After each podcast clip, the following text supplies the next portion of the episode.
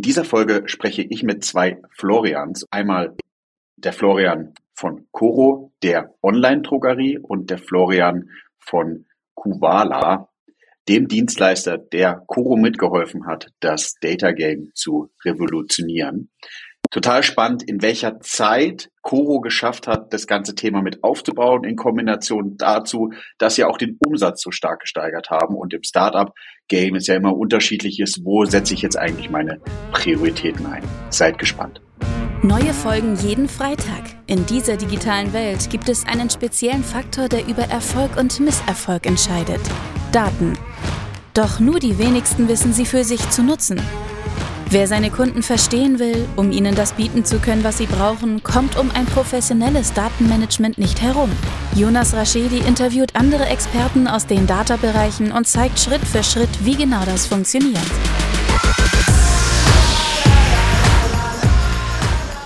Herzlich willkommen zu My Data's Better Yours, der Data Driven Marketing Podcast. Schön, dass ihr eingeschaltet habt. Heute eine besondere Konstellation. Mir sitzt nämlich nicht nur eine Person gegenüber, sondern zwei. Und zusätzlich dazu ist es nicht nur eine Person oder die beiden Personen aus einer Firma, sondern sie kommen aus zwei unterschiedlichen Firmen und die Konstellation ist, dass der eine die Brand verantwortet und der andere den Dienstleister oder der Dienstleister ist, der die unterstützt hat. Aber stellt euch doch gerne einmal selbst vor. Okay, also von der Reihenfolge hätten wir gesagt, ich fange mal an. Ich bin der Florian, ich bin einer der drei Geschäftsführer bei Coro.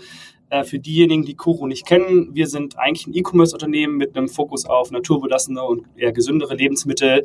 Uns gibt es mittlerweile seit knapp zehn Jahren, äh, knapp 200 Mitarbeiter, sind nicht nur in Deutschland aktiv, sondern auch tatsächlich international relativ weit vertreten und vertreiben eigentlich mehr als 1000 Produkte mittlerweile in Eigenmarke, vor allem aus dem Bereich so gesunde Snacks, äh, Nussmuse, äh, aber auch Nüsse, Trockenfrüchte, sozusagen Basics.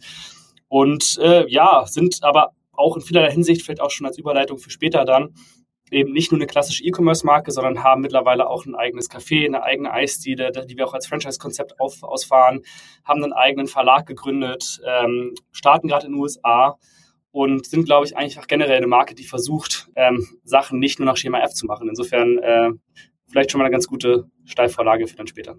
Ja, also dann mache ich einfach weiter. Mein Name ist Florian. Ähm, ich habe Kuvala zusammen mit dem Matti gegründet und wir fokussieren uns darauf, einen Data Workspace ähm, bereitzustellen, der BI Analyst und das Data Engineering Team stärker zusammenrücken lässt. Äh, ich selber bin seit acht Jahren im Data Science Space tätig, angefangen als Data Scientist, habe ähm, ja, einzelne Solutions geprototyped, dann eher als Consultant ähm, gearbeitet im Bereich, wo dann Data Science Solutions ausgerollt wurden und dann im Startup. Ja. Cool. Jetzt lass uns doch nochmal allgemein zu äh, Coro sprechen, Florian. Ähm, wie seid ihr so ein bisschen entstanden? Und als Startup ist natürlich Wachstum immer das Allerwichtigste und das Tollste und das beste Buzzword, glaube ich.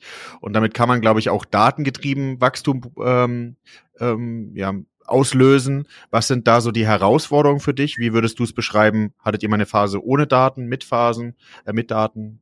Was ist ja. der Unterschied? Ja, da muss man, glaube ich, mal ein bisschen ausholen und nochmal ganz kurz zwei, zwei drei Worte zur Geschichte zu verlieren. Ähm, und zwar ist ja. Co eigentlich schon länger am Markt, seit 2012, war sehr lange Bootstrap und ist auch sehr lange quasi moderat gewachsen. Das heißt, noch 2019 haben wir einen Umsatz von 5,5 Millionen Euro gemacht mit irgendwie weniger als 30 Mitarbeitern. Ähm, jetzt sind wir bei über 200. Das heißt, äh, im Umkehrschluss, wir sind in sehr, sehr, sehr kurzer Zeit sehr, sehr schnell gewachsen. Und ähm, was das wiederum auch mit sich bringt oder mitgebracht hat, ist, dass wir auch sehr viele operative Herausforderungen hatten, die natürlich mit dem Wachstum einhergehen. Und dementsprechend ähm, auch eine ganze Zeit lang, muss man ehrlich sagen, erstmal das operative Wachstum und das operative Machen quasi priorisiert haben vor Data Science. Und dementsprechend auch tatsächlich in einigen Themen etwas Nachholbedarf hatten, das Thema jetzt aber deutlich stärker bei uns auf die Agenda geholt haben in den letzten Monaten. Das heißt, ähm, wir sind wahrscheinlich für unsere Größe in manchen Bereichen schon ganz gut aufgestellt, sind aber auch relativ lange wirklich mit relativ wenig Daten gefahren.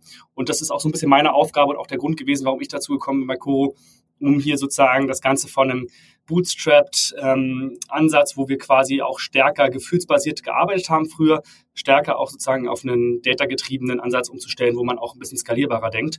Und dementsprechend sind Daten für uns einfach wirklich die absolute Grundlage, um wirklich die, die Firma auch groß zu machen, um die Firma zu skalieren, auch zu internationalisieren Und da hast du ja schon sicherlich äh, vor, richtig vorweggenommen, aber alleine ähm, um die Internationalisierung zu schaffen, um eben auch das Marketing effizient zu skalieren, um aber auch die Logistik ordentlich managen zu können, zum Beispiel auch die Lagerhaltung, ähm, brauchen wir natürlich sowohl erstmal reliable Daten am Ende des Tages und wir brauchen aber auch die richtigen Tools, um natürlich auch ähm, aus den Daten auch Sinn machen oder shiften zu können. Und dementsprechend, äh, ja, freue ich mich, dass ich heute noch ein bisschen mehr dazu erzählen kann. Sehr cool. Ja, ich glaube, äh, die Herausforderung ist, glaube ich, im, im Bootstrap-Kontext ja, dass ihr am Anfang vielleicht eher Marktdaten habt, die ihr euch anschauen könnt und dann weniger eigene Daten ne? und dann nach und nach Daten sammelt, ja. vielleicht auch noch nicht die Technik habt, überhaupt habt, um dann ähm, die großen Datenmengen zu verarbeiten. Richtig. Und ich glaube immer noch daran, und das ist natürlich jetzt so was, was wir auch leben, ähm, dass natürlich die Verschmelzung von Marktdaten mit eigenen Daten, ähm, internen Daten dann auch am Ende wirklich erst den großen Mehrwert stiftet, äh, weswegen wir auch immer nach Lösungen suchen, wo wir halt auch idealerweise ähm, verschiedene Datenquellen, natürlich auch externe Datenquellen mit rein kombinieren können, um, um da natürlich dann auch vernünftige Vorhersagen treffen zu können. Insofern ähm, komplett richtig. Wir haben jetzt natürlich aber auch die Datenmengen, die es irgendwie auch sinnvoll machen, stärker noch auf internen Daten ähm, arbeiten zu können. Könnt ihr, verheiratet ihr schon die Daten aus äh, Marktforschung zum Beispiel mit, mit internen Daten? Wie weit seid ihr da schon aufgestellt? Genau, wir haben schon bestimmte Datenquellen, die wir einbinden. Das sind aber beispielsweise auch Verkaufsdaten von Amazon und so weiter und so fort. Da kennt ihr sicherlich auch diese Analytics-Tools, die man dafür nutzen kann. Ja. Ähm, verschiedene Daten, die wir nutzen. Wir nutzen auch von ähm, anderen Marktforschungsinstituten Daten, die wir einfließen lassen, ähm, aber auch haben auch teilweise Zugriff auf Daten von anderen ähm, Quellen, also anderen äh, Wettbewerbern und so weiter und so fort, die wir natürlich dann auch mit einfließen lassen. Ähm, aber super spannend für uns zum Beispiel auch ist, und da kommen wir wieder auf die externen Daten näher zu sprechen. Es sind halt Daten zum Beispiel aus den USA, wo wir aktuell noch nicht so wahnsinnig aktiv sind, aber wo man normalerweise zum Beispiel schon Trends relativ früh vorhersehen kann, die dann zum Beispiel auf Produktebene auch spannend werden für uns später in Europa. Das heißt, ähm, ein Beispiel sind Nussmuse, die da viel früher schon einfach äh, gestartet sind oder jetzt auch so ähm, alle möglichen Energy Bars, die quasi dann auch konzeptionell dort ähm, ihre Ursprünge hatten und wo man ja. einfach ähm, relativ früh, indem man halt auch so Patterns dann erkennt oder auch sich anschaut, ähm, wo quasi ähm, neue Cluster entstehen oder wo jetzt sozusagen auch der Consumer Demand sich hinschiftet. Und das sind halt ganz oft auch externe Daten, weil da haben wir natürlich aktuell eben noch nicht die Datengrundlage in den USA. Übrigens auch ein Grund, warum wir in die USA wollen, weil wir glauben, dass eben selbst Daten dort zusammen und auch selbst sozusagen das Kundenverhalten dort besser zu verstehen, uns auch langfristig einen Wettbewerbsvorteil bringen wird.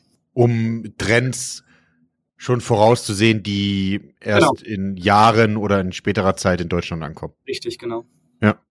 Cool, sehr spannend. Ich würde gerne einmal, ich glaube, die, die Frage ist Henne-Ei, oder? Also, welche Challenges habt ihr und mit was löst ihr das? Ist, wollen wir erst über die Technik sprechen oder wollen wir erst über die, die Cases sprechen? Ich finde, ich, ähm, wir nehmen die Folge jetzt gerade kurz nach der OMR auf. Auf der OMR habe ich über das Thema Cookie-Loss gesprochen mhm. und ähm, drei große, wichtige Herausforderungen meiner Ansicht nach im Marketing oder allgemein im Data-Bereich vielleicht nochmal. Und zwar Identifizierung der Nutzer, Zentralisierung der Daten und Personalisierung aller möglichen Kanäle. Ja. Hätte ich jetzt schöner nicht, nichts dazu sagen können. Nein, also äh, um, um kurz die drei Punkte anzugehen. Also Identifizierung definitiv. Ich meine, das Thema treibt jetzt alle rum mit dem, mit dem äh, Cookie-Thema, mit Facebook, mit aber auch Google natürlich jetzt, äh, die bald nachziehen werden, auch mit den Apple-Themen. Ähm, insofern, das ist ein Riesenthema für uns um auch noch komplett transparent zu sein, auch ein Thema, mit dem wir uns noch nicht abschließend sozusagen irgendwie die, das, die, sozusagen das goldene äh, Licht am Ende des Tunnels gefunden haben. Das glaube ich, das geht vielen gerade so. Das heißt, da, das ist ein Thema, da bin ich, bin ich auch super gespannt, nochmal mit euch in Austausch zu gehen und zu schauen, was man da eigentlich machen kann. Wir haben jetzt wahnsinnig viel ausprobiert, ähm, neue Tools. Wir haben jetzt auch Cookie-less Tracking und sonst was alles ähm, natürlich äh, probiert, aber so richtig, richtig happy sind wir da einfach an der Stelle noch nicht. Ähm, der zweite Punkt äh, war, ähm, oder der dritte Punkt war bei dir Personalisierung beziehungsweise Zentralisierung. Zentralisierung, glaube ich, wiederum ist ein Thema, was wir jetzt letzten Monaten halt stark vorangetrieben haben. Wir sind jetzt mittlerweile so weit, dass wir eigentlich alle relevanten Datenquellen zusammengeführt haben bei uns im Data Warehouse und entsprechend, ähm, glaube ich, eine ganz gute Grundlage geschaffen haben, um jetzt entsprechend auch mit diesen Daten ordentlich arbeiten zu können. Das sind umfasst interne und externe Daten bei uns ähm, und sind da also von Logistikdaten, Marketingdaten ähm, bis hin zu wirklich Sendungsnachverfolgungsinformationen und so weiter und so fort sind wir da, glaube ich, äh, sehr, sehr breit aufgestellt. Ähm, das ist für uns auch wirklich die absolute Grundlage gewesen, da eben ordentliche, ordentliche Basis zu schaffen. Und der letzte Punkt, ähm, jetzt wirklich der Personalisierung, das ist wirklich jetzt sozusagen, würde ich auch sagen, der absolute Kernfokus für uns dieses Jahr, ähm, wo wir auch äh, glauben, dass wir als Marke und als Marke, die auch die Produkte selbst entwickelt zum Großteil, ähm, dass wir einen großen Vorteil auch einfach haben, weil wir halt natürlich auch die Produkte nochmal tiefer verstehen und nochmal noch mal mehr Produktinformationen, nochmal mehr Tiefe sozusagen in der Kundenbeziehung auch haben, als ähm, jemand, der, also jetzt ein Online-Retailer, der quasi Fremdmarken verkauft und auch diese, nicht diese Kundennähe, nicht diesen Community aufbaut. Und das wollen wir halt so ein bisschen auch nutzen, ähm, indem wir halt versuchen, auch noch dieses Jahr quasi wirklich da möglichst viele Informationen ähm, auch zu, versch zu verschmelzen, auch die Kunden und Kundinnen auch einen Mehrwert zu bieten durch Personalisierung und aber auch dazu zu bringen, halt wirklich auch zum Beispiel auch mehr Daten dazulassen, als sie es normalerweise tun würden bei einem Rewe oder einem DM oder wo auch immer. Ja, sehr cool. Ja. ja. Also Login-Effekte generieren, Community genau. aufbauen. Ja. Genau. Siehst du, da hätten wir die Präsentation doch gemeinsam äh, halten können, wenn wir haben wir beide den gleichen Ansatz. Sehr nice. Ähm, für die Nutzer ist es total spannend, irgendwie auch das Text-Stack zu verstehen. Ihr habt, glaube ich, einen Shopware-Shop. Das heißt, ihr nehmt die Daten über einen äh, Rohdatenfeed oder wo schiebt ihr die Daten dann hin aus dem Shop? Ja, wir sind äh, tatsächlich, ähm, haben wir da verschiedene Kanäle, wie das quasi abläuft. Also wir haben tatsächlich am Ende des Tages nutzen wir aktuell relativ lean BigQuery einfach als äh, Data Warehouse. Okay, cool. Alles quasi in BigQuery rein. Ähm, die ganze Architektur ist aber so, dass wir quasi ähm, nicht einen einheitlichen Datastream haben, sondern wir schieben einmal so mehr oder weniger die gesamte Shopware-Datenbank äh, rein in BigQuery rein, transformieren die halt so ein bisschen nach ähm, verschiedenen Kategorien, also zum Beispiel Orders natürlich, Analytics und so weiter und so fort, ähm, so dass wir da eine einheitliche Datenbasis haben, abstrahieren das auf ein vernünftiges Level, weil wir auch noch alte Shop-Daten unseres alten Shop-Systems haben und so weiter. Das wird dann alles ähm, normalisiert am Ende des Tages. Ähm, das ist quasi der eine Teil. Der andere Teil ist natürlich alles, was sagen Top-Layer auf dem Shop aufsetzt. Also ob es jetzt Google Analytics ist, ob es jetzt aber zum Beispiel unsere neue Fraud Detection Lösung ist, die ähm, Fraud Zero heißt die, die äh, machen zum Beispiel dann so Ad Spend Optimization, indem sie so äh, fraudulent Traffic rausfiltern. Das alles fließt dann wiederum über einen separaten, über Fivetran, einfach über äh, deren Lösung direkt in unser Data Warehouse rein und wird dort auch nochmal normalisiert. Das heißt, wir haben aber im Prinzip halt verschiedene Datenstränge, die über verschiedene Kanäle tatsächlich bei uns in einem Data Warehouse landen. Cool. Seid ihr schon äh, Tech Google Tech Manager serverseitig unterwegs? Genau, richtig. All, alle Kanäle? So gut wie alle Kanäle. Ähm, nice. Es gibt gibt noch ein, zwei Sachen, die wir, glaube ich, noch manuell pflegen, aber ja, wesentlich schon. Okay. Und GA4 schon im Einsatz oder Google Analytics? Zwang, zwangsweise sind wir zu GA4 ge gewechselt. Ja. Äh, Gerade jetzt vor anderthalb Monaten. Ähm, war auch nicht, nicht immer easy sailing, aber äh, soweit haben wir es jetzt, glaube ich, geschafft, dass es funktioniert. Sehr cool. Und auch klappt. Und auch das geht bei uns auch ins Data Warehouse natürlich wieder rein am Ende des Tages über einen direkten Connector. Ja, okay. Das heißt, ihr holt euch die Shop-Daten, ihr holt euch die Online-Marketing-Daten, schiebt die in BigQuery. BigQuery hat ja überhaupt keine Probleme mit Google, Google eigenen Daten. Das heißt, ihr könnt auch schnell, recht schnell die Marketing-Daten ranflanschen. Ihr habt die Kundendaten. Wie muss ich mir das dann vorstellen? Könnt ihr, was sind so die Standardanalysen, mit denen ihr begonnen habt? Ich bin großer Fan immer von RFM-Modellen. Ich weiß nicht, wie es wie es bei euch steht. Ich glaube, bei euch ist ja auch wie bei Douglas ein Replenishment Case. Also irgendwann ja. ist es Nussmus leer. Äh, wie muss ich mir sowas vorstellen bei euch? Genau. Also lustigerweise, also ich meine, es gibt immer diese E-Commerce Standard Cases, ne, die absolut für uns auch im Fokus ja. standen. Also einer der ersten Cases war Replenishment. Wie kriegen wir sozusagen Out-of-Stock-Situationen unter den Griff und so weiter und so fort. Ein zweiter sehr typischer Case aus meiner Sicht ist so Reklamationsraten, ähm, auch wirklich zu verstehen, welche Produkte, welche Schäden verursachen. Ähm, wir haben zum Beispiel ein Modell, was uns vorher sagt, welche Produkte mit welcher Wahrscheinlichkeit welche Schäden in welchem Land verursachen werden und können dementsprechend dann auch zum Beispiel ähm, bestimmte Produkte sperren für bestimmte Kategorien oder wenn ein Produkt in einer bestimmten Konstellation bestellt wird, ähm, können wir dann auch ähm, beispielsweise dem Lager eine Warnung mitgeben an der Stelle und sagen, hey, dieses Produkt äh, muss extra verpackt werden. Ähm, solche Sachen ja, machen wir. Schäden im Sinne vom beim, beim Transport. Genau, Transportschäden. Ja. Und dafür, dafür zum Beispiel ziehen wir eben auch nicht nur die Daten rein von internen Daten, sondern wir ziehen zum Beispiel auch die Sendungstracking-Daten rein ähm, von Pacato, das ist so ein Service, der das im nice. trackt und haben dann zum Beispiel die Möglichkeit auch zu korrelieren, welche Produkte ähm, Beschädigungen halt beim Transport öfter verursachen ähm, und so weiter und so fort. Was kommt gebrochen an? Welche Pakete kommen zurück und so weiter und so fort. Und das sind so Use Cases, die irgendwie im E-Commerce natürlich immer Sinn machen. Ich glaube, übergreifend gesehen sozusagen auch für jeden interessant sind. Was wir jetzt so ein bisschen noch als besonderen Use Case relativ früh angegangen sind, ist quasi auf Einkaufsseite quasi unsere Supplier Relationships ähm, stärker zu automatisieren und auch mit Data Science quasi zu füttern. Ähm, Hintergrund ist dort einfach, dass wir ein Netzwerk von über 5000 Lieferantinnen und Lieferanten haben, ähm, wo wir quasi einfach das manuelle Management ähm, wahnsinnigen Aufwand macht. Das heißt, alleine sich dann einen Überblick über den Markt, also ein Preistransparenz zu schaffen, ähm, Zertifikatsmanagement und so weiter und so fort zu automatisieren, aber dann auch damit NLP beispielsweise ähm, tatsächlich so ähm, Anfragen, ähm, so Standard-Requests und so das alles zu automatisieren, das hat extrem geholfen. Das Problem ist, die sind super manuell unterwegs, die antworten dir auf eine E-Mail total ja. strukturiert. Ne? Die machen jetzt, geben jetzt keine strukturierten Daten zurück, sondern die, die packen eine Palette an und die schicken dir dann irgendwo im Fließtext ähm, einen Preis. Ähm, und dementsprechend haben wir ein einfaches NLP-Modell gebaut, was eigentlich jetzt so eine 90-prozentige Accuracy hat, dann auch ähm, aus den Daten, die wir bekommen, nice. quasi ähm, Predictions zu treffen oder was heißt Predictions? Einfach im Endeffekt das für uns in äh, strukturierten Text umzuwandeln und dann am Ende uns da die Arbeit auch zu reduzieren im Management, ja. Das ist so ja. noch so, was bei uns besonders ist auf jeden Fall. Mega. Jetzt äh, die, die Frage, die, mich, die mir jetzt aufdrängt oder mich, ist einfach, wie, wie viel, wie viel Mitarbeiter habt ihr insgesamt? Insgesamt sind wir jetzt bei knapp 200 Mitarbeitern. Also, okay, wie viel machen Datenthemen? Ja, das ist, ist, ist eine interessante Frage, ähm, weil äh, das aktuell also wir haben fest sozusagen zwei Leute, die bei uns wirklich Data Science machen. Ähm, ja. Tatsächlich bin ich aber da auch noch relativ stark involviert, habe das auch ähm, initial aufgebaut, das Thema. Und wir haben so ein bisschen die Besonderheit, dass unser gesamtes ähm, Management-Team sehr technisch ist. Das heißt, wir, wir sind aktuell alle immer noch relativ stark involviert. Ähm, unsere Head of Business Development ist auch noch involviert. Deswegen, ich kann jetzt keine finale Zahl sagen, aber ich sage, würde sagen, so auf FDE-Basis sind wir immer so vier Leute aktuell, die da wirklich ähm, die da wirklich in dem Thema arbeiten. Okay. Aber, aber äh, Chapeau, weil die Sachen, die du gerade beschreibst, die ihr macht, ähm, da lasst ihr ja wenig manuelle Arbeit zu. Also das ist ja kann ja. oder wirkt hochgradig automatisiert. Genau, aber es, es gibt trotzdem noch wahnsinnig viel zu tun und man muss auch sagen, also äh, das sind jetzt alles Ansätze und das sind Sachen, die sozusagen jetzt als Use Case erstmal funktionieren, aber wo wir auch äh, sicherlich noch nicht die hundertprozentige Erfolgswahrscheinlichkeit ja. generieren. Ja. Beispielsweise jetzt mit dem Supplier Monitoring, was ich vorhin erwähnt hatte.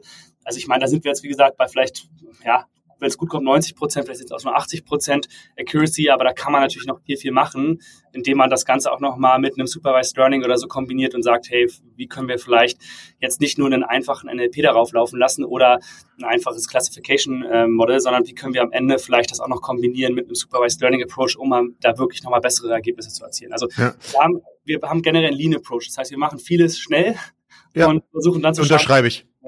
Ja.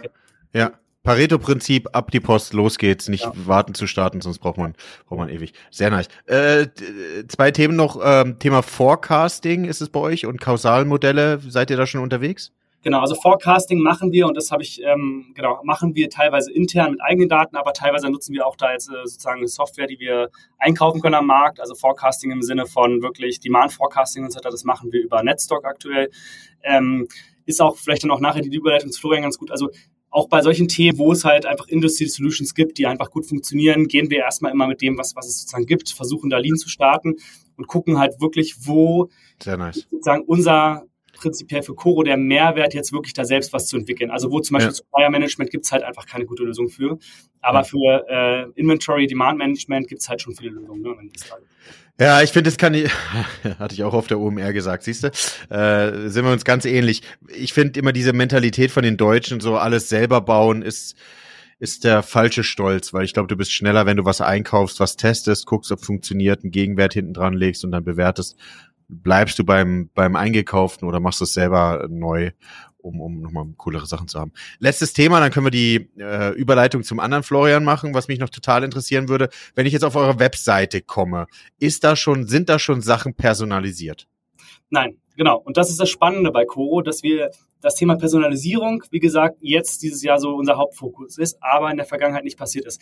Wenn mich Investoren danach fragen, ist meine Aussage immer die, also es ist ja gerade eigentlich toll, dass wir eigentlich schon ganz gut so alles läuft und alles gut funktioniert, ohne dass wir da jetzt schon viel investiert haben. Ja. Und insofern eigentlich die Chancen für uns dann Großer noch sind. Ja, ja definitiv. Ja. Ist, glaube ich, auch ein Thema, was man sich eben nochmal genauer angucken muss und was wieder darin münzt, was du vorhin gesagt hast. Du musst die Community erstmal aufbauen, du musst erstmal genau. wissen, wie viele Logins kannst du überhaupt generieren. Dann musst du dir irgendwie Gedanken machen, ob du eine App rausbringst, um, um, um einen weiteren Login-Effekt zu haben. Und erstmal die technische Situation aufbauen, dass du in Zukunft nicht die Cookie-Loss oder Thematik eben hast, weil sonst hast du geile Personalisierungsthematiken, hast den Umsatz auf skaliert auf über 200 Millionen mit Personalisierung, dann pflegt dir die Technik um die Ohren und dann genau. ist der, der Umsatz schneller weg, als man schauen kann. Cool. Und wie gesagt, ich glaube, dadurch, dass wir jetzt, jetzt schon die Community und so weiter haben und viele Daten schon intern haben, wir haben halt auch die Bereitschaft der Kundinnen und Kunden, auch mehr Daten dazulassen und auch sich auf Personalisierung noch stärker einzulassen, als wenn man jetzt sozusagen andersrum als unbekannte Brand quasi von Zero anfangen würde, jetzt hier Daten in massivem Maßstab auch von den Kundinnen einsammeln zu wollen. Ja, also ich glaube, es hat auch Vorteile, dass wir jetzt sozusagen schon solider und breiter aufgestellt sind, was die Geschäftsbasis angeht. Überleitung zu Florian. Ihr arbeitet ja gemeinsam äh, an einigen Themen. Was sind es denn für Themen, an denen ihr gemeinsam arbeitet? Ja, also mit Hilfe von unserem Data Workspace ähm, setzen wir quasi ja genau an den ja drei großen Punkten, die äh, Florian so genannt hat. Ne? Erstmal alles fließt in ein Data Warehouse, in ein BigQuery und da setzen wir auch an mit unserem Tool. Das heißt, du kannst mit unserem Tool die Daten laden und als No-Coder ähm, aufwendige Transformationen durchführen auf diesem Data Workspace. Und für die mehr technischen Leute, ne, under the hood läuft eben ein DBT-Modell, das aufgebaut wird. Das heißt, du kannst anfänglich mit dem Data Workspace super geil iterativ vorgehen, mit Hilfe von einem BI-Analysten, aber kannst dann relativ schnell skalieren, indem beispielsweise ein Entwickler ähm, sehr einfach in die DBT-Modelle ähm, Data-Tests integriert oder fehlende Datenquellen ähm, anschließt mit Hilfe von einem Connector Developer Kit. Ähm, und ja, also wir setzen erstmal auf der BigQuery auf, so das ist der erste große Part und ähm, bringen eben technische User und weniger technische User zusammen. Und der aktuelle Use Case, den wir ähm, aufbauen mit Coro, ähm, ja, das ist quasi der dritte ähm, Punkt, äh, ist eine Marketing Mix Model, ne, das wir aufbauen. Also ist ja auch eine passende ähm, Lösung, gerade ähm, wenn man weniger Cookies tracken kann, ähm, mit einem Marketing Mix Model, also eher mit einem statistischen Ansatz daran zu gehen. Also greifen wir die Daten ab, Revenue Daten, ähm, Paid Media Daten, lassen externe Daten mit einfließen, beispielsweise Google Trends Daten. Ähm, für Location Use Cases haben wir beispielsweise Google Popular Times Daten zur Verfügung. Also externe Daten sind immer wichtig, wenn man irgendwie ein ähm, statistisches Modell versucht aufzubauen, um die Blindspots zu kennen und die, die Unerklärtheit des Modells stärker zu erklären. Ähm, Genau. Und dann ähm, fließen diese Daten über den Canvas ein und man kann ähm, ähm, einen Data Science Blog launchen. Ähm, der ist, ist quasi Python als Codebasis und das Modell dann auch nochmal durch einen richtig guten Data Scientist optimieren. Okay, das heißt, zusammengefasst, wenn ich versuche, euren Sales Pitch zu machen, ihr seid der Grund, warum äh, Coro schafft, eigentlich mit vier Leuten äh, zusammenfassend äh, Data zum gewissen Teil zu betreiben, weil ihr viele Sachen der ETL, ELT-Prozesse bis hin zur Modellierung der Daten im ähm, Business Intelligence äh, äh, realisieren können. Genau, also wir konsolidieren quasi den Modern Data Stack ähm, auf einer Plattform, mit der man dann ähm, einmal einen End-to-End Analytics Workflow ähm, gestalten kann, bis zu dem Punkt, wenn die Daten dann halt zur Visualisierung ähm, einfließen. Also dann kannst du dein Data Studio anschließen, dein Tableau. Okay. Mit was habt ihr so gestartet? Also wie war so der klassische Pitch? Ich glaube, als Startup ähm, hat der Florian auch gerade beschrieben, ist ähm, so ein bisschen Priorisierung gefragt, aber auch gefragt, äh, wo investiere ich das richtige Geld und wie kann ich durch einen MVP-Charakter das Thema pushen? Also was war das erste Thema, wo ihr, wie ihr rein seid? Ähm, also in der ganz frühen Phase haben wir mit ähm, quasi gehosteten Jupyter Notebooks gearbeitet. Also dann haben wir quasi die Use Cases mit ähm, ja, Convenience Functions ähm, programmiert und dann quasi ein gehostetes ähm, Jupyter Notebook den Head of BIs beispielsweise zur Verfügung gestellt, ähm, um dann eben mit den Daten weiterzuarbeiten bis in die Visualisierung hinein. Und ja, von den Use Cases ähm, haben wir einen starken Fokus auf Location-Daten und auf Marketing-Daten, weil das meistens so, die Daten liegen schon sehr, sehr strukturiert vor aber du musst eine Menge Transformationen durchführen, damit ähm, die Daten quasi ähm, aussagekräftig werden. Und das ist halt so ein Sweet Spot, in dem man ähm, ja quasi sich auf die Transformation konzentriert, um sie dann verfügbar zu machen für Data Science Modelle. Ja, ich, ich schreibe nächstes Jahr ein Buch zum Thema The Modern Data Stack, weil ich, mich das total interessiert. Äh, das Buzzword auch nochmal mystifizieren. Dieses Jahr ist ja Customer Data Plattform, was ich mir vorgenommen habe. Nächstes Jahr das nächste. Würdet ihr, könnt ihr beide, äh, sorry, dass ich euch damit überfalle, äh, definieren, was für euch The Modern Data Stack ist? Also ist, ist es das, was ihr gerade aufbaut, ein Modern Data Stack? Also was ist das Modern Data Stack? Ähm, das Modern Data Stack ist aus meiner Sicht entstanden ähm, durch die Tatsache, dass in den ersten Beginnerjahren von Data Science, also jetzt so von vor acht, sieben, sechs Jahren, ähm, die Erwartungen hoch waren, aber nicht ähm, erfüllt wurden bei den Decision Makern. Und dann hat es da eine Gegenbewegung gegeben, und zwar von Engineers, die sich eher auf GitHub gesammelt haben, um flexible technische Lösungen für Daten zu entwickeln. Ähm, das ist halt eine Notwendigkeit, weil wenn du Software für Daten schreibst, ist das mit Abstand die komplexeste Software. Ähm, und da haben sich dann eben unterschiedliche Toolings ergeben, also beispielsweise einen Airflow, ähm, Data Warehouses, ähm, Airbyte oder davor eben Melanto und Stitch quasi für die Data Loaders und DBT. Ne? Ähm, das heißt, charakteristisch für das Modern Data Stack ist es, dass es ein Tooling ist, das auf Engineer ausgelegt ist, ähm, extendable und flexibel ist und vor allem auch im Kern open ist und das nicht aufgrund eines Marketing-Hypes, sondern der Notwendigkeit, dass die Software sehr komplex ist und sie von ja mehr als einem Unternehmen vorangetrieben werden muss. Ja, ich glaube, das ist, du hast schon alles gesagt, Florian, aber auch aus meiner Sicht ist es halt ähm, im Endeffekt dieses Zusammenspiel der ganzen Open Source äh, Lösungen und der sozusagen die Kombination dieser jetzt, die auch dann immer mehr eben, was jetzt auch Florian quasi gerade macht, auch mit seinem Startup, mit Kovala, das eben zu integrieren und quasi einen durchgehenden Flow zu schaffen. Das ist, glaube ich, das, was ich als den modernen Data Stack einfach am Ende beschreiben würde. Ähm, weil auch, auch für uns natürlich, und das, das haben wir ja schon jetzt umrundet, der initiale Aufwand, jetzt ein Airbyte und ein ETL und dann entsprechend alles hier aufzusetzen, ein Data Warehouse zu konfigurieren und so weiter und so fort, tatsächlich eigentlich relativ unnötig hoch ist, ne? weil vieles davon jetzt schon out of the box eigentlich mehr oder weniger auch für Non-Data Scientists relativ zugänglich gemacht werden kann. Und das ist so ein bisschen aus meiner Sicht zumindest jetzt für Unternehmen kleiner, mittlerer Größe äh, ein super spannender Weg, wie man das Ganze halt deutlich erlebbarer und deutlich ähm, einfacher auch testbar machen kann. Und wie gesagt, wir glauben halt immer noch diesen Lean Approach, wir wollen Sachen ausprobieren. Manche Sachen funktionieren ja auch nicht. Also es gibt ja auch Beispiele, wo dann ein Modell nicht funktioniert hat oder wo es einfach am Ende keine statistische Relevanz gab. Und dann muss man einfach auch bereit sein zu sagen, hey, dann ähm, habe ich das aber lean getestet und jetzt nicht irgendwie ein Jahr lang äh, Developer-Kapazitäten darauf geschmissen. Und teilweise macht es ja dann auch Sinn, wieder wenn man größer wird oder ein Use Case zu speziell wird, das dann wieder nochmal eigen zu bauen, ja? also außerhalb sozusagen einer fertig konfigurierten Plattform. Ja, ich versuche es gerade zusammenzufassen. Eine Modern Data Stack ist eigentlich versuchen, Data sehr variabel und sehr modular aufzubauen, um die schnellen Anforderungen und die schnelllebigen und aber auch kurzfristigen Anforderungen, die es eigentlich jetzt neuerdings im Marketing gibt, die vorher ja Business Intelligence war ja eher so Finanz, Controlling getrieben war, äh, umzusetzen. Richtig? Würde ja. ich mitgehen. Was glaubt ihr, wenn wir in ein oder zwei Jahren weitergeben und wir wieder in dieser Runde zusammensitzen wollen würden, mhm. was wäre in eurer Zusammenarbeit allgemein, aber auch bei Coro oder im Datamart, jetzt äh, Datamarkt, jetzt habe ich die Frage riesig gestellt, ähm, so die Themen, die dann anstehen?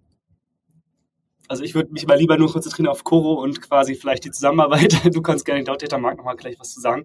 Mhm. Ähm, Nee, also äh, wir bei Co, also ich meine, wie gesagt, wir sind bei dem Thema immer noch äh, jetzt auf einer soliden Basis, aber haben noch sehr, sehr viel vor uns. Ähm, ich glaube, dass wir hoffentlich in einem Jahr, wenn wir uns zusammensitzen, sehr, sehr viel gelernt haben in den Bereichen Personalisierung, in den Bereichen aber auch ähm, von Fraud Prediction bis irgendwie Marketing Model. Ähm, ich glaube, für uns super spannend wird es ja auch in der Skalierung des Marketings, deswegen auch eben die Zusammenarbeit mit Kovala, wo wir halt auch wirklich sehen wollen, wie können wir unseren Marketing-Mix optimieren ich glaube, da werden wir in verschiedenen Bereichen wahnsinnig viel lernen. Wir werden uns stark professionalisieren. Wir werden, glaube ich, ein deutlich größeres Team haben in dem Jahr.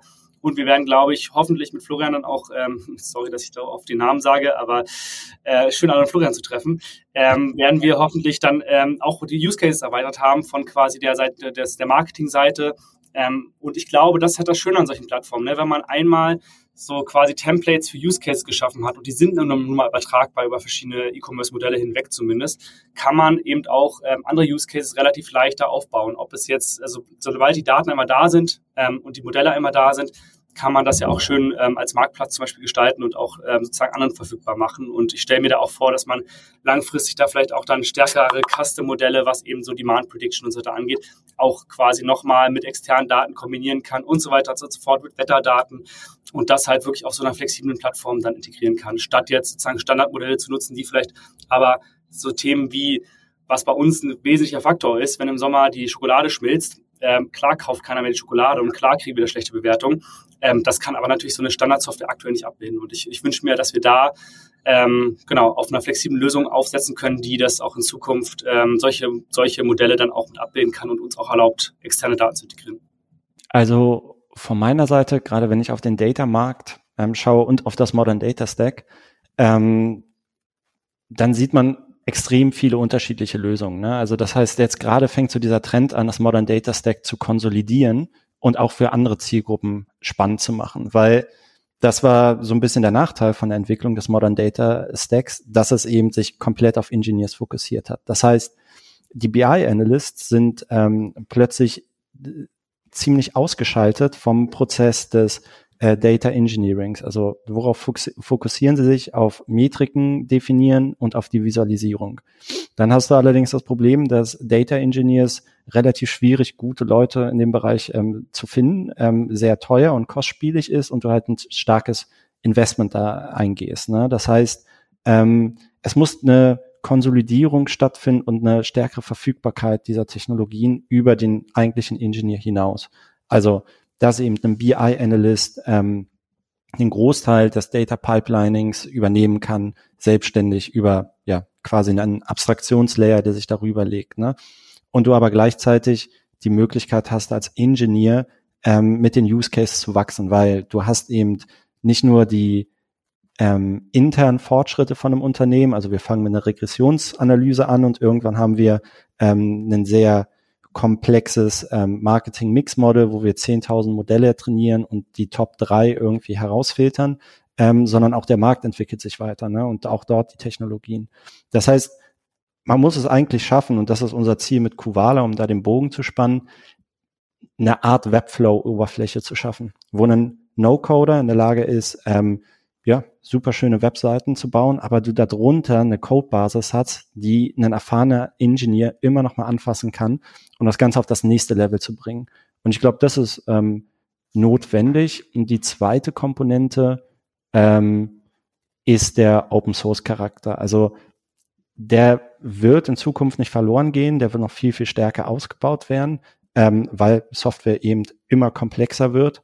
Und ähm, deswegen ist beispielsweise auch Kovala Open Source. Ne? Also ähm, unser ganzes ähm, Stack ähm, kann man auf GitHub sehen. Wir sind jetzt eines der Top 10 DBT ähm, Repositories weltweit und äh, die Community gibt einem unheimlich viel zurück. Ne? Also wir haben da irgendwie 250 Data Enthusiasts, die das Produkt challengen, ähm, die beispielsweise Datenkonnektoren bauen, die wir jetzt nicht auf dem Schirm hatten. Also beispielsweise hat ähm, ein Contributor eine Pipeline gebaut für Instagram Location Posts. Ähm, um die eben abgreifbar zu machen und dann ähm, auf dem Canvas ähm, damit arbeiten zu können. Also dieser Community Drive ähm, wird weiter anhalten und Open Source wird weiter wachsen.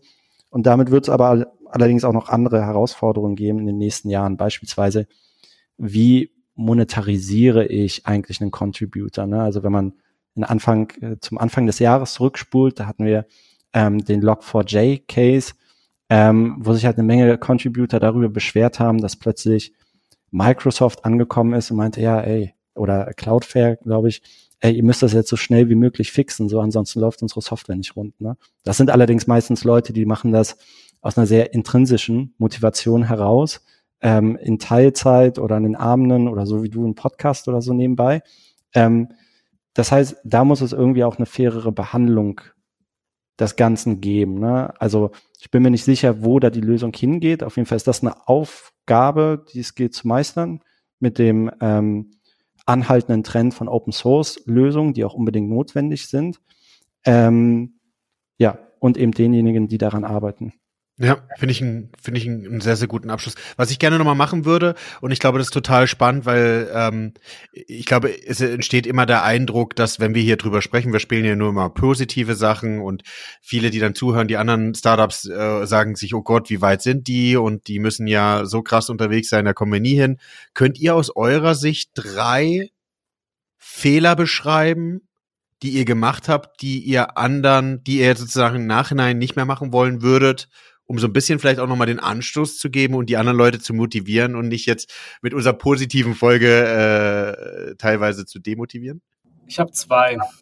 Ähm, Nummer eins, also ich glaube, den Einfluss, den wir tatsächlich gemacht haben, ist halt zu unstrukturiert erstmal vorzugehen und zu sagen, ey, wir schmeißen erstmal alles irgendwie in ein Data Warehouse rein, ohne sich sozusagen schon mal ein bisschen Gedanken zu machen zu Datenstrukturen, zu ein bisschen, wo welche Use Cases könnten für uns relevant sein und das Ganze auch zu normalisieren und auch auf ein gewisses Abstraktionslevel zu bringen, mit dem man dann auch flexibel arbeiten kann. Ich glaube, das war Fehler Nummer eins. Ich glaube, da spart man sich viel Zeit, wenn man von Anfang an mit einem gewissen Konzept rangeht, sich auch wirklich überlegt, wie man die Daten strukturiert und so weiter und so fort und am Ende keinen riesen sozusagen Warehouse hat, was aber irgendwie nicht gebrauchbar ist am Ende des Tages. Ähm, das ist vielleicht Nummer eins. Und Nummer zwei, ein bisschen counterintuitive, aber auch eine Learning für mich gewesen.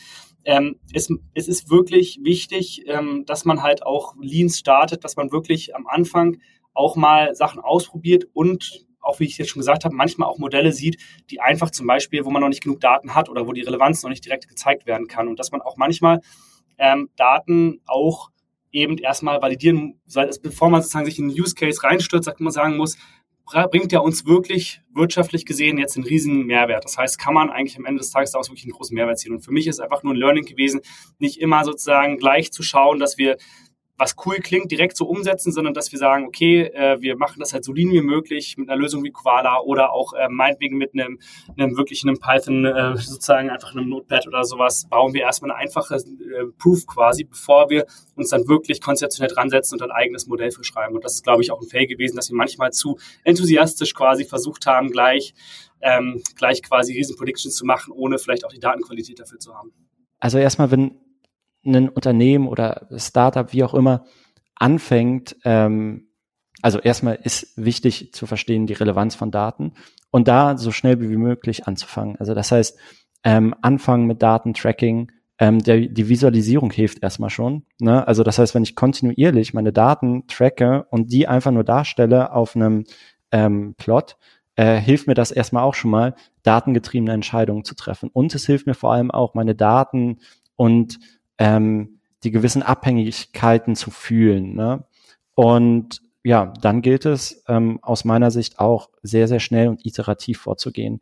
Also es bringt nichts, jetzt irgendwie äh, mit einem krassen neuronalen Netzwerk oder sowas ähm, daran zu gehen, wenn du vorher eben dir noch gar nicht mal die Korrelation angeschaut hast oder eine Regressionsanalyse durchgeführt hast oder ähm, einen ähm, Clustering, ne?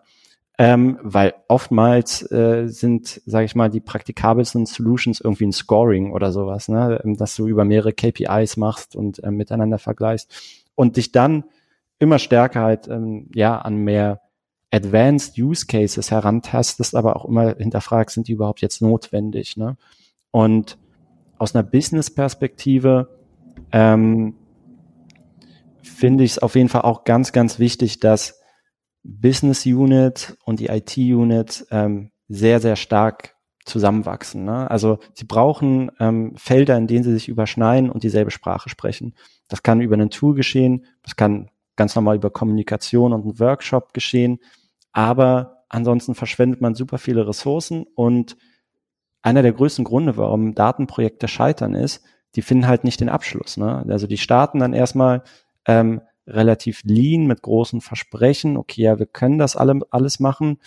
Ähm, dann werden, weiß ich nicht, irgendwie Milestone-Präsentationen verschoben oder so und dann irgendwann denkt das Management, also in größeren Unternehmen, wir haben jetzt echt viel Geld verbrannt und haben keinen guten ähm, ähm, Insight irgendwie daraus generiert. Und das ist schade, weil es vielleicht in dem, genau in diesem Use Case äh, schon ein Dashboard oder so getan hätte, dass die Daten einfach miteinander über, übereinander gelegt hätte. 100 Prozent. Das sehe ich ganz, übrigens ganz genauso. Und ich denke, manchmal ist man, overengineert man da auch ein bisschen, ja. bevor man wirklich erstmal die ersten Analysen macht. Und vielleicht nochmal zum Abschluss, um nochmal Motivation aufrechtzuerhalten, weil vielleicht Startups, die gerade anfangen damit, also vor anderthalb Jahren haben wir mit Daten halt noch gar nichts gemacht. Ja, also insofern, ähm, glaube ich, wenn wir es geschafft haben, da ein bisschen was reinzubekommen an, an Sense in the Data quasi, dann ähm, kriegt man das auf jeden Fall auch hin.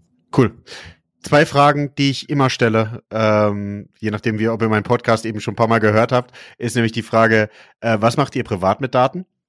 Und wie würdet ihr euer Data Game allgemein, also beziehungsweise im Geschäft, mit einem Filmtitel oder mit einem Serientitel, der existiert oder noch nicht existiert, ähm, beschreiben? Und dann dürft ihr gerne sozusagen eure Calls zu Actions am Ende absetzen ähm, und euch verabschieden. Damit die beiden auch noch ganz kurz überlegen können, nochmal äh, die Situation an alle. Solltet ihr den Podcast noch nicht abonniert haben, nutzt die Chance auf Apple Podcast oder auf Spotify den Abonnieren-Button zu drücken. Solltet ihr schon abonniert haben, aber noch nicht bewertet haben, würde ich mich darüber freuen, wenn ihr das bei einem der beiden Kanäle macht. Wer will anfangen? Florian oder Florian? Bei sowas ähm, ist ja den Vortritt, Florian. Alles klar, ja, vielen Dank, ja. Ähm, ich, ich springe einfach mal rein. Ja, also ähm, äh, was mache ich privat mit Daten? Also zum einen ist es natürlich immer sehr schwer auseinanderzuhalten, wenn man irgendwie einen Data-Startup hat ähm, und das den Großteil seiner Freizeit aufnimmt. Also äh, ja, ist eigentlich so in gewisser Weise ähm, Kuvala, ja, gleichzeitig Hobbyprojekt als eben auch irgendwie mein Job und meine Tätigkeit. Ähm, ganz privat, ja, habe ich ein Financial Planning, ähm, wo ich mir meine Budgets ausrechne und auf unterschiedliche Konten mir dann die Budgets quasi auszahle, um meine Budgets nicht zu überstrapazieren und zu wissen, wo stehe ich ähm, ja im nächsten Jahr mit meinen Finanzen oder eben in fünf Jahren. Ähm, und ein anderer Aspekt ist, ich habe so eine App, äh, über die track ich so meinen Mut jeden Tag. Ne? Also ähm, habe ich gut gegessen, habe ich gut getrunken, ähm, wie geht's mir insgesamt, habe ich Sport getrieben. Achso, der Filmtitel fehlt noch. Ach nee, ich gebe geb aber erstmal rüber zu dir, weil ich. Also was mache ich privat mit Daten? Ich muss leider zugeben, ähm, dass ich äh, dadurch, dass ich halt nicht nur Data Science hier mache, bei sondern auch andere Themen aktuell relativ gut ausgelastet bin und deswegen immer gar nicht dazu komme, so viel mit Daten privat zu machen, wie ich gerne würde. Ähm, nee, tatsächlich, äh, früher habe ich tatsächlich auch relativ viel so Financial-Daten äh, angeschaut, auch viel selbst sozusagen eigene Investments optimiert und so weiter und so fort. Ähm, was ich auch immer noch äh, spannend finde, was ich aber auch zu wenig mache oder was ich auch eine Zeit lang gemacht habe, ist ähm, auch wirklich so Self-Monitoring, also wirklich so Variables in die Richtung. Äh, finde ich an sich spannend, komme ich aber auch viel zu wenig dazu. Also ich kann euch eher sagen, was ich gerne mal wieder machen würde, als das, was ich jetzt gerade mache. Ähm, aber ja, das ist sozusagen bei mir jetzt aktuell die Themen. Und zum Filmtitel, Florian, ich fange jetzt an und gebe dann an dich wieder. Ähm, ich würde einfach sagen, es passt einfach irgendwie Fast and Furious, ist bei uns auf jeden Fall eine ganz gute, ganz gute Beschreibung. Das heißt, ihr habt doch viel Potenzial hinten raus mit verschiedenen äh, äh, weiteren Iterationen. Genau, richtig. Und wir, wir sind schnell, aber manchmal auch ein bisschen zu schnell. ja. Äh, ich glaube, mein Filmtitel es geht irgendwie so in die Richtung Avatar, Aufbruch nach Pandora. Ähm, wir, wir sind halt irgendwie in einem sehr, sehr spannenden Umfeld. Also das ist ähm, Open Source, Community, alles offen. Unsere große Vision ist eine Liquid Data Economy, in denen ähm, alle Unternehmen in der Lage sind, beispielsweise einen Uber Demand und Supply System aufzubauen, ne, mit wenig Ressourcen und effizient. Ähm, ja, aber ist natürlich auch irgendwie so ein Aufbruch in so eine ja, ungewisse Zeit, weißt du, ähm, bestimmte, ähm, also natürlich hat sich Open Source irgendwie schon bewiesen, Elasticsearch Beispiel etc.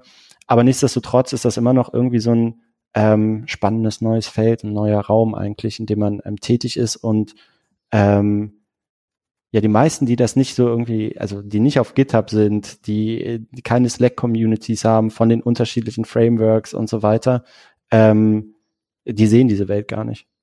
Cool. Ich, äh, diesmal muss ich, kann ich nichts mehr mit dazu sagen. Vielen, vielen Dank. Sehr cool. Ähm, ihr dürft jeweils für euch selbst den Podcast beenden und nochmal was sagen, wenn ihr wollen würdet. Ähm, ich glaube, Florian Euer bei Coro sucht ganz viele Mitarbeiter in Unterschied mit Mitarbeiter und Mitarbeiterinnen äh, und unterschiedlichen Disziplinen. Vielleicht da ein Watchout. Genau, also von meiner Seite nochmal erstmal vielen Dank für die Einladung. Ähm, hat echt Spaß gemacht. Und genau, wir suchen äh, viele, viele Leute. Wir suchen Leute für Marketing Intelligence, wir suchen Data Scientists, Data Engineers, BI Analysts. Ähm, ich glaube, wir haben für jeden was dabei ähm, und auch selbst wenn es jetzt jemand hören sollte, der nicht im Data Science Bereich zu Hause ist, wir haben mehr als 100 Stellen offen. Also ich freue mich über jede Bewerbung, sagen wir es mal einfach so. Und wir sind auf der Suche nach Kunden. Also ähm, wir haben äh, ein super spannendes Template als Marketing Mix Model. Ähm, jedes Unternehmen, also wir reden super, super gern mit Unternehmen. Ich rede jeden Tag irgendwie mit super vielen Entwicklern, ähm, die ja mit Ankuvala arbeiten. Also insofern ähm, keine Scheu haben und wir schauen mal, wie wir eure BI-Analysts ähm, dazu befähigen, die Data Pipeline selber zu bauen, ein bisschen unabhängiger vom IT-Department.